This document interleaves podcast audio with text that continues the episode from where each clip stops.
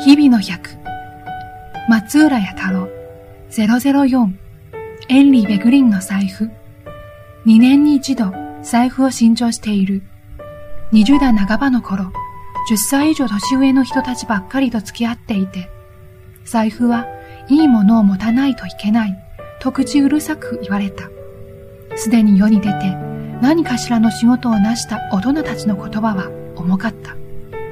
そんなヨレヨレの財布にはいつまで経ってもお金は入ってこないぞ。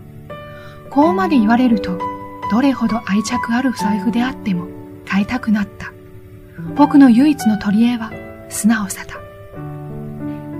どんな財布がいいのかと聞くと、シンプルで大きくて上質でしっかりとしていて一歩下がったところから眺めて綺麗と思うものがいいと教えてくれた。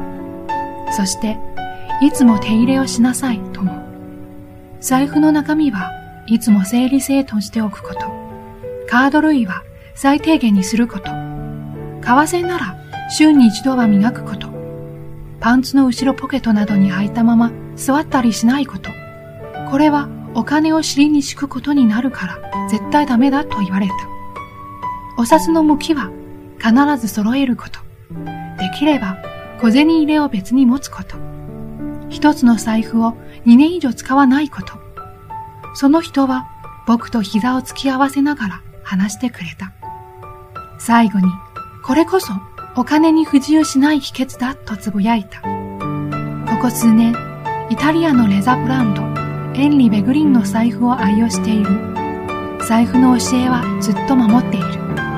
秘訣は正しい。